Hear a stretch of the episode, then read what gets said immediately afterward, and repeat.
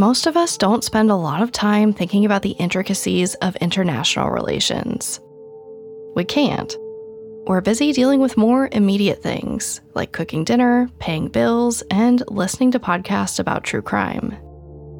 We might read about global politics in the paper, about the statistics we all boil down to when viewed from far away.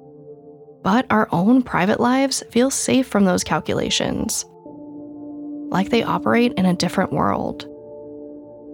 You never think you'll leave badminton practice and find yourself trapped in a complex web of espionage and nuclear politics. Until it happens. I'm Sarah Turney, and this is Disappearances, a Spotify original from Parcast. Every Thursday, I'll discuss a new missing person case ripped from history. I want to better understand the many reasons people disappear and the impact their absences can have on those left behind. Today, I'd like you to meet a 13 year old girl from Niigata, Japan. One November evening in 1977, she left badminton practice and never came home. Her tragedy is just one piece of a story that spans decades and continents. Her name is Megumi Yokota.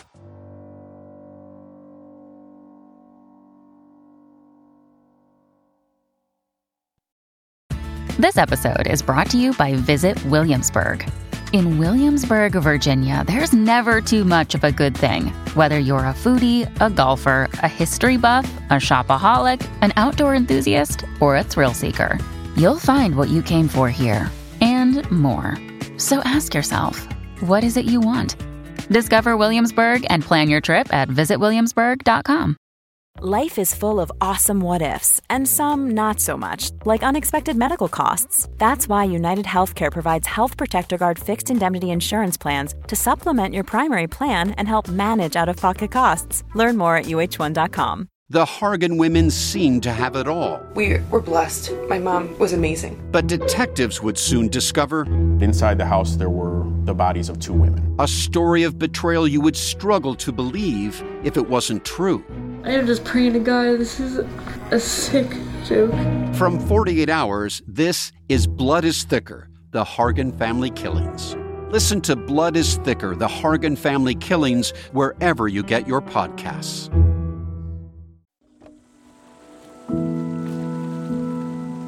Niigata Prefecture is a good place to raise a family. It's known for its national parks and hot springs. In its coastal towns, there are long, beautiful stretches of sand along the Sea of Japan. The water off the coast looks endless. But it's not, actually. Directly across the sea, North Korea is about 620 miles away. And that will come into play in this story. It's a story that exists right at the intersection of high stakes politics and intimate personal agony. Two things that don't comfortably coexist. And when taken side by side, they can paint a dark picture about how missing persons are valued on a global stage.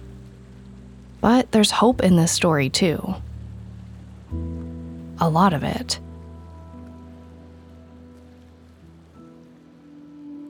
In the fall of 1977, though, Niigata doesn't know it needs help. The evenings are totally peaceful. The loudest sounds you'll hear are the waves crashing on the shore. And if you catch the right moment, the sound of junior high school girls laughing as they leave badminton practice. On November 15, 1977, Megumi Yokota and several friends exit their school gymnasium. It's around 6 p.m., a windy evening, and the sky is already dark. Book bags and rackets swinging from their arms, they keep each other company as they walk. When they get about four or five minutes down the road, they reach the street where they all go their separate ways. Megumi continues along the road that overlooks the beach. She doesn't have far to go, but it's the kind of walk to savor. She looks out towards the water, and then she sees something. Something she's not supposed to. Meanwhile, at the Yokota house, Megumi's mother Sakie is cooking stew. One of Megumi's nine year old brothers, Takuya, is practicing violin. Tetsuya, his twin, is watching TV. Their father, Shigeru, a Bank of Japan executive, isn't home yet. It was his 45th birthday just yesterday, but he's held up at a work party for some new employees. Megumi should be home any second, but she's late. Sakie starts to feel something rising in her gut, then in her chest and her throat. She tells herself not to let the anxiety get the better of her. Badminton practice probably ran late, or Megumi is lingering at the gym talking to a friend. Sakie can only suppress the worry for so long, though. At about 7 p.m., she turns off the stove and runs out of the house.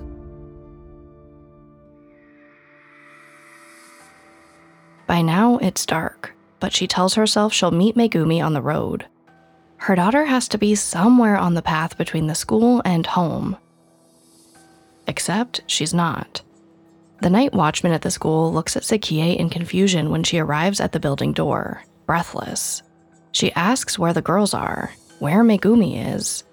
When he replies they left a long time ago, Sakie feels a long, cold chill run down her spine. Sakie runs home again, shivering. She calls the mother of one of Megumi's friends, but Megumi isn't there. So Sakie calls her husband and tells him to get home now. She calls the police, and soon Sakie and her young son step into the night with flashlights, ready to search alongside officials. There's a pine forest nearby. The search party combs through the trees with torches and dogs. They call Megumi's name again and again. There's no response. The search moves to the beach. Sakie peers into the windows of every car parked along the shore. Time drags as night turns to day and the hunt continues. Throughout every search, Megumi's father keeps the comb she gave him for his birthday in his pocket. I imagine it made him feel close to his daughter. A small physical link, something private and intimate. But a week into the investigation, that privacy disappears. The police go public with the story. They circulate Megumi's photo in the papers. It's the same photo that sits by her father's bedside. He took it about six months earlier when Megumi started junior high school. She's in her school uniform, standing beneath a cherry blossom tree in full bloom. She has a sweet face, round cheeks, and a thick, blunt bob. She might be tall, but she still has the face of a child. The photo hits the papers. A kidnapping unit moves into the Yokota house. Patrol boats comb the sea for Megumi, or some sign that she ended up in the water. Police pour 3,000 staff days into the search, but still nothing comes of it. And this is the part that I can't really wrap my head around. The walk from Megumi school to her house was seven minutes long. For more than half that time, she was with her friends. She was so close to home. She might have literally caught a whiff of her mother's stew on the wind. If she screamed loud enough, her family might have heard her, even over Takuya's violin. At some point, dogs pick up her scent and trace them to a corner just 100 meters from her house, about a minute's walk. But right there on that corner, so close to safety, her scent cuts out. Officials don't know what to think or where to go from here. And honestly, looking at the evidence, neither do I. They wonder if Megumi was kidnapped for money, but a ransom note never arrives. Investigators also suggest that Megumi might have been the victim of a sex crime. And as much as I hate to think about the Yokotas receiving the news, I don't blame the police for raising it as a possibility, even though there's no specific evidence pointing to that being the case. Because the police are right. Sex crimes, however horrifying, are almost always on the table with disappearances, especially when the missing person is a young girl like Megumi. What I do blame the police for is the fear they instill in the Yokotas. They tell the family that something similar could happen to their young boys. They show martial arts videos to the nine year old twins and tell them, don't get beaten, be strong. I'm sure the police had good intentions, but imagine hearing this as a little kid who just lost your big sister. the world has suddenly become a much scarier place, and the police only drove that message home further by saying they'll have to protect themselves with their little kid arms and legs. And there are other dark possibilities the Yokotas have to consider, like the fact that Megumi may have run away. It's standard practice to consider this as an option, especially when looking for a missing teen. But in this case, it doesn't seem plausible. There's no evidence that Megumi wanted to run away. Even if she did, it's unlikely she would have been able to remain totally undetected by investigators for so long. Still, the seeds are planted in Sakie's mind. She can't help but wonder if Megumi did run, and whether it's her fault, which is only natural in these situations to want to find something to blame, even if it's yourself, even if you know better. Sakie says, I'm not perfect. I wondered if I failed her, or there was something I didn't know about her. As she grieves, Sakie turns to religion, but her husband doesn't. As he puts it, if there's a God, then he'd give Megumi back to us. Eventually, months turn into years, and years turn into decades, and Megumi never comes home. For the Yokota family, things are never the same again. As Megumi's little brother Takuya puts it, Megumi was very chatty, very active and bright. She was like a sunflower for our family.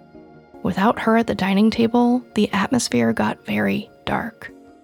The family does their best to accept their new reality that Megumi is gone. Everyone knows the longer a case stays cold, the less likely it is for a lead to come up. Still, there's always outliers. And when a story from a North Korean spy finds its way to Japan, Megumi's case becomes one of those outliers. It's Kaley Cuoco for Priceline. Ready to go to your happy place for a happy price? Well, why didn't you say so? Just download the Priceline app right now and save up to 60% on hotels. So, whether it's Cousin Kevin's Kazoo concert in Kansas City, go Kevin, or Becky's Bachelorette Bash in Bermuda, you never have to miss a trip ever again. So, download the Priceline app today. Your savings are waiting. Go to your happy place for a happy price. Go to your happy price, Priceline. This episode is brought to you by Rakuten. Are you ready to shop? Rakuten's Big Give Week is back. Get 15% cash back at hundreds of stores, including headliners, Ulta, Ray-Ban, and Canon. Rakuten is how in-the-know shoppers get the best savings. They shop the brands they love and earn cash back on top of deals during Big Give Week, May 6th to May 13th. The cashback rates are even bigger. I'll be shopping for Adidas and Fenty. You can save on everything you need for summer, like clothing, outdoor gear, and travel.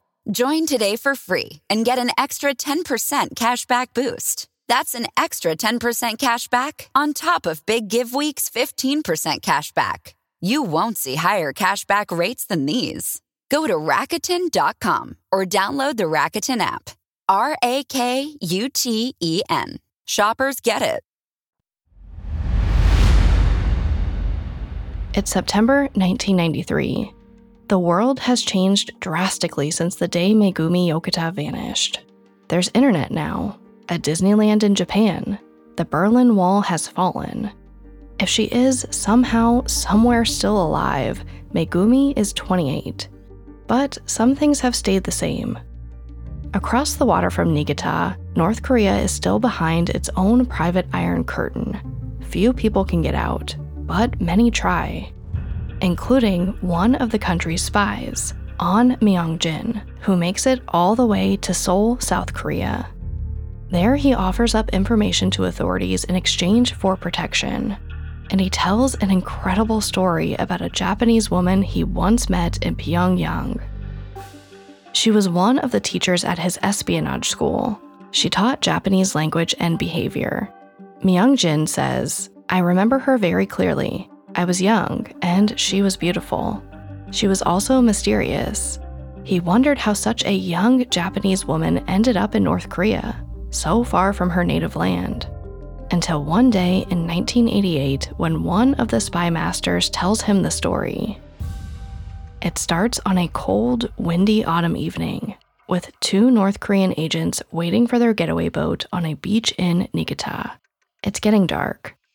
But when the two agents glance backwards, they can see the road above, and there's someone there a woman looking at them. Without pausing to think, the agents grab her, carry her into their getaway boat, and lock her in the hold for 40 hours. When they unlock the door in North Korea, her nails are torn and her hands are bloody. She tried to claw her way out with all the tenacity of an adult, but in the daylight, they can see her face, and they realize that she's just a child, and she's weeping. The spy masters aren't pleased. They aren't in the business of raising kids, but now that she's here, they do their best to make use of her. So they tell her if she learns fluent Korean and works very hard, they promise they'll let her return home. Someday. So she does.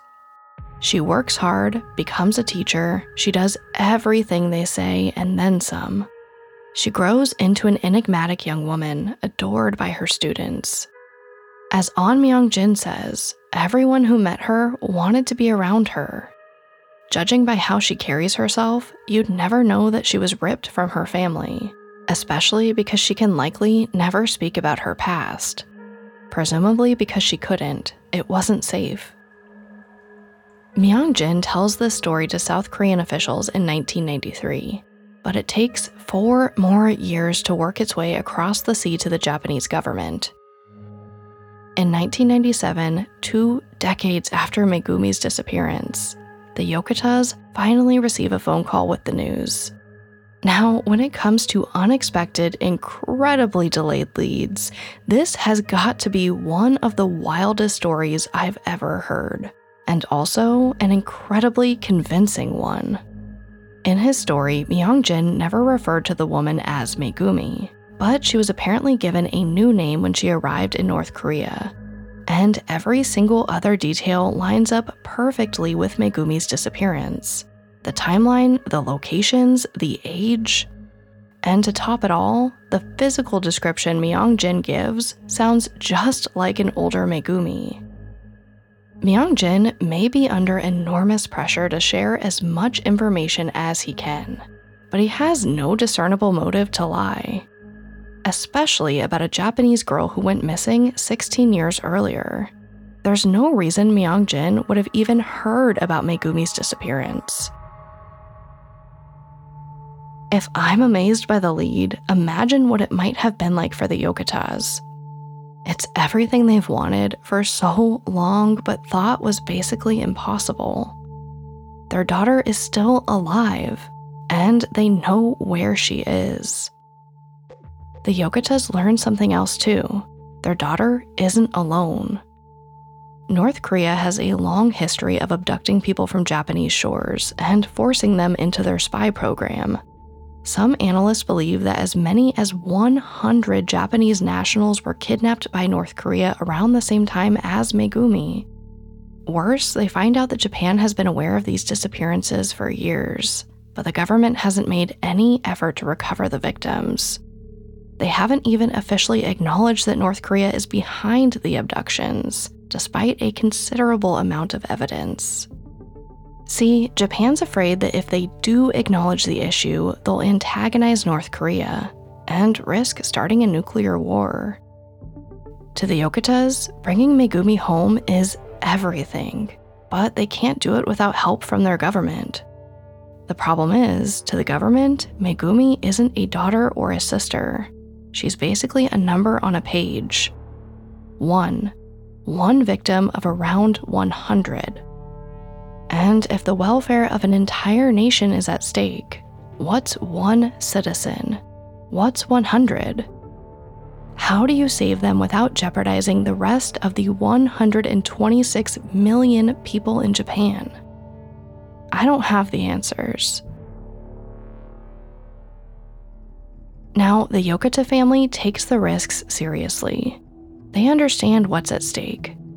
But put yourself in their position. Surely there must be a way to bring Megumi back safely. And isn't the government's job to do all they can to figure out what that option is? So the Yokotas make a decision. They decide to go public with their story. Get as much press as they possibly can. They're going to force the government to acknowledge what happened, to find a solution.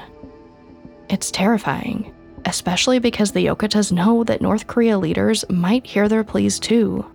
And if they do, there's no guarantee they won't kill Megumi to cover up their crimes. But if no one advocates for these abductees, nothing will change. So they take the risk. The story lands hard. It's been waiting to break. The whispers have been building for years, and now there are faces to give it resonance. Megumi's sweet 13 year old face and her parents' heartbroken, determined ones. The Yokotas do primetime television interviews. They make the front page of newspapers. Slowly but surely, everyone in Japan learns Megumi's name. But not just Megumi's. The Yokotas advocate for all the abductees, for every family that has pleaded with their government for years without any response. They share the same pain, the same sense of loss, of neglect, but they're stronger together. It's easy to feel powerless when you're alone in these fights, like you're screaming into a void and no one hears you and no one cares. But there's power in numbers, especially when it comes to a situation like this. Alone, the Yokotas could be seen as overly emotional family members who are just desperate to get their daughter back. But together, they're able to show the larger issues at play here. Eventually, the Yokotas' efforts force a case to be brought up in Parliament, and with the full force of public outrage behind the Yokotas, the government caves. In May of 1997, Japanese leaders officially admit that the Yokotas and all the families fighting alongside them are telling the truth. Their loved ones were abducted, and they were taken across the Sea of Japan by North Korean spies. It's a euphoric moment. But the euphoria quickly comes crashing down when the families receive a heart wrenching follow up. Japan doesn't have any official diplomatic relations with North Korea, so it's not possible to negotiate the release of their loved ones. At least, not anytime soon. Japan needs to build those diplomatic relations first, which the government says they'll try to do. But it'll take time. After all, it's politics. Of course, it's not politics to the Yokotas or the other families. To the best of their knowledge, their loved ones are alive, only 620 miles across the Sea of Japan. To the families, this is urgent. So they organize protests outside of government buildings. They beg officials to move faster.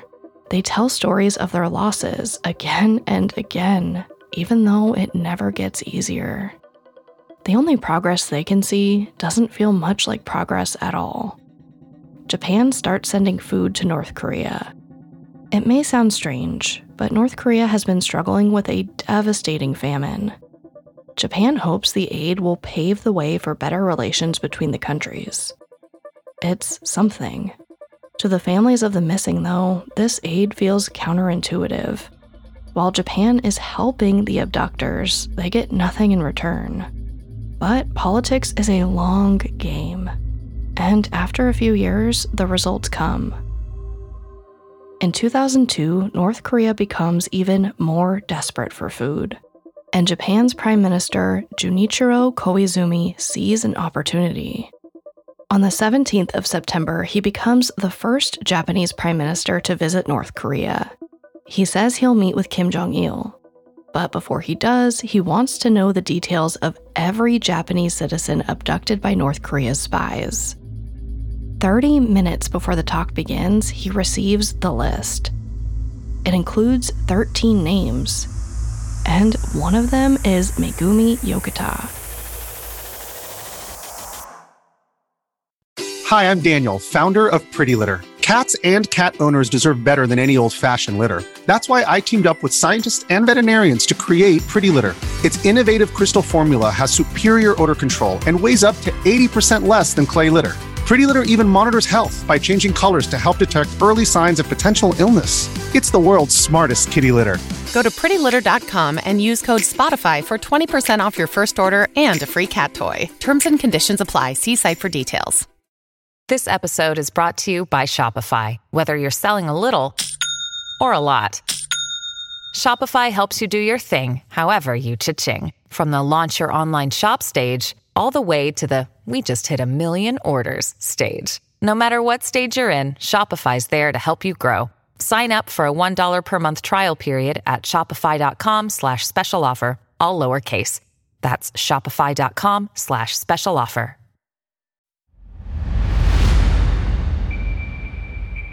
In 2002, Prime Minister Koizumi receives a list of Japanese abductees from the North Korean government. But it's not the relief he was looking for. There are only 13 names on the list, of the 100 or so experts estimate were taken, and eight of them have causes of death, including Megumi's. Koizumi is appalled, especially as he reads the causes of death written beside the names. They include drowning, choking on fumes from a broken coal heater, a heart attack in a 27 year old woman, and two car accidents. Car accidents in a country where it's rare for anyone to own a car. And on the list is Megumi Yokota, who they said died of suicide. The date is March 13th, 1993. Nine years earlier, the same year, An Myeon Jin fled North Korea, saying he'd heard she was still alive teaching at the espionage school. It doesn't add up, and not just Megumi's date of death. None of it makes sense. Almost all the tragedies apparently occurred while the abducted were in their 20s. So many premature deaths from such strange accidents just seems odd. On top of that, North Korea claims they can't hand over the victims' remains because floods have washed away most of their graves. Prime Minister Koizumi is in disbelief. He tells Kim Jong il, I was utterly distressed by the information that was provided. I cannot bear to imagine how the remaining family members will take the news. Still, Koizumi says the abduction issue is important, but so are the issues of nuclear weapons and missiles. So the talks proceed anyway. He gets an apology out of Kim, who blames the abductions on overzealous North Korean patriots. The dictator says that as soon as he found out what happened, he ordered his spies to cease and desist. And he specifically says that Megumi's kidnappers were tried for their actions in 1998 and found guilty. One was executed, the other died in prison while serving a 15 year sentence. Of course, none of this information is verifiable, but in the end, for Koizumi, it's enough to shake hands. He signs a deal called the Pyongyang Declaration. North Korea will halt its nuclear development program, and only five living abductees will be returned to Japan. In exchange, Japan will provide North Korea with economic assistance, humanitarian aid, and long term, low interest loans. In October 2002, the Yokotas watch the plane carrying the abductees land at Tokyo's Haneda airport. They watch as five survivors fall, sobbing into the arms of their families. After everything, Sakie Yokota still can't help but hope that Megumi will step onto the tarmac. But she doesn't. Sakie and Shigeru are left standing on the sidelines, reckoning with everything that's happened. Sakie can't stop thinking about the location of Megumi's alleged suicide a pine forest outside a psychiatric hospital where she was being treated for depression. She tells the Washington Post In Niigata, we had pine forests. I'm sure she missed them. I'm sure she was very lonely. For a minute, I thought maybe she longed so much for us that in an instant she took her own life. I cried. But in the next minute, I said, no, that could not have happened. I do not want it to have happened. I don't want her to have gone through that. It's a lot of very complex emotions compressed into just a few breaths. But I understand Sakie, or I think I do. The human mind wants to look for connections, like the pines in both North Korea and Japan. And after everything Sakie has been through, after being told that her kidnapped daughter might be alive after so many years, only to have the rug pulled out from underneath her, of course her mind races to make sense of it all through memories, despair, hope, disbelief, doubt. And she's totally justified in doubting the information North Korea provided, not just because it's so painful. There's reason to believe North Korea isn't telling the truth. Listen to this. Eventually, Pyongyang provides records from the psychiatric hospital where Megumi reportedly stayed. They tell the Yokotas that the paperwork is a death registry, but on the back of the form, under the word death, a phrase is crossed out. It reads Registry of Patient Entering and Leaving the Hospital. North Korea also gives a new date for Megumi's alleged death, without providing any further explanation. They now say Megumi died in April 1994, not March 1993. And the thing is, this new date still doesn't make sense.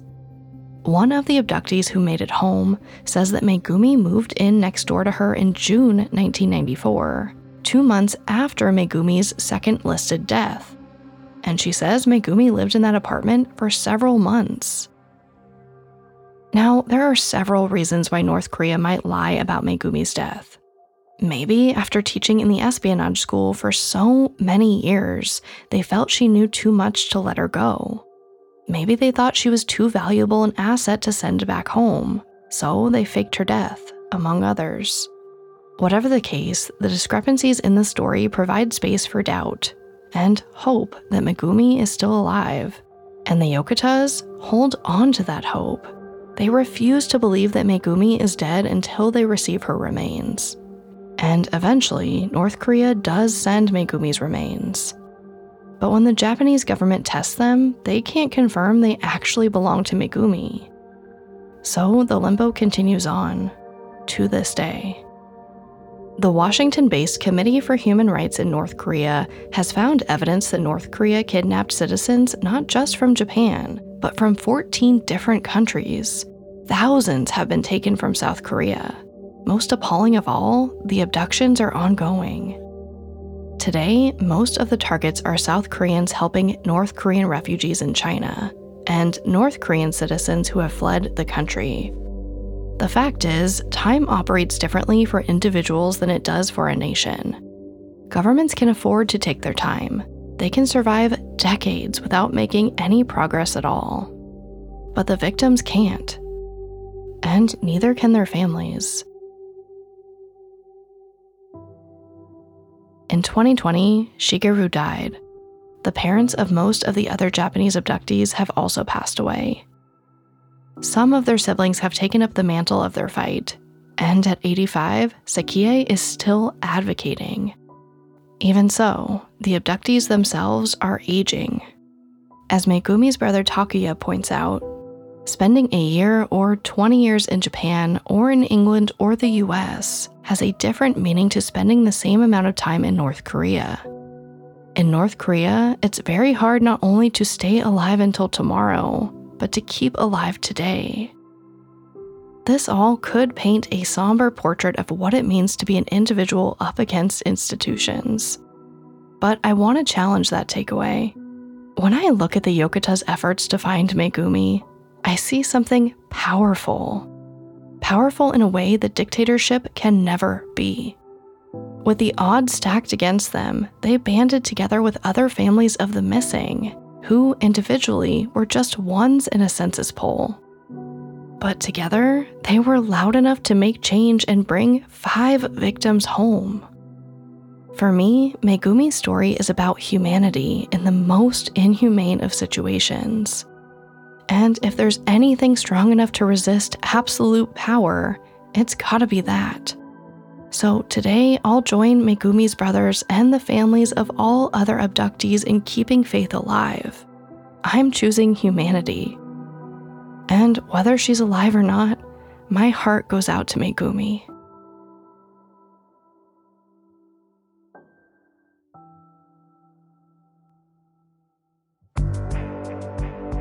Next episode.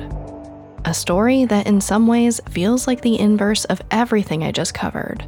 When most of the Martin family disappears in 1958, only one is left behind.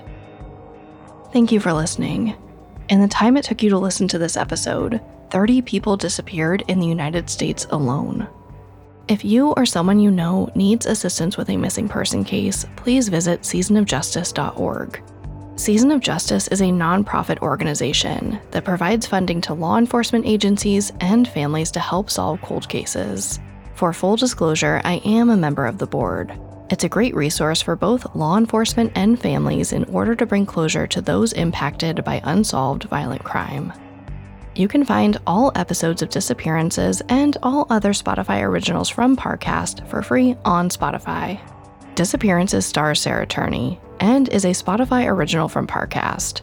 It is executive produced by Max Cutler, sound designed by Alex Button, with production assistance by Ron Shapiro, Trent Williamson, and Carly Madden. This episode of Disappearances was written by Nora Battelle, with writing assistance by Connor Sampson and Kate Gallagher, fact checking by Adriana Romero, and research by Mickey Taylor. To hear more stories hosted by me, check out my other podcast, Voices for Justice.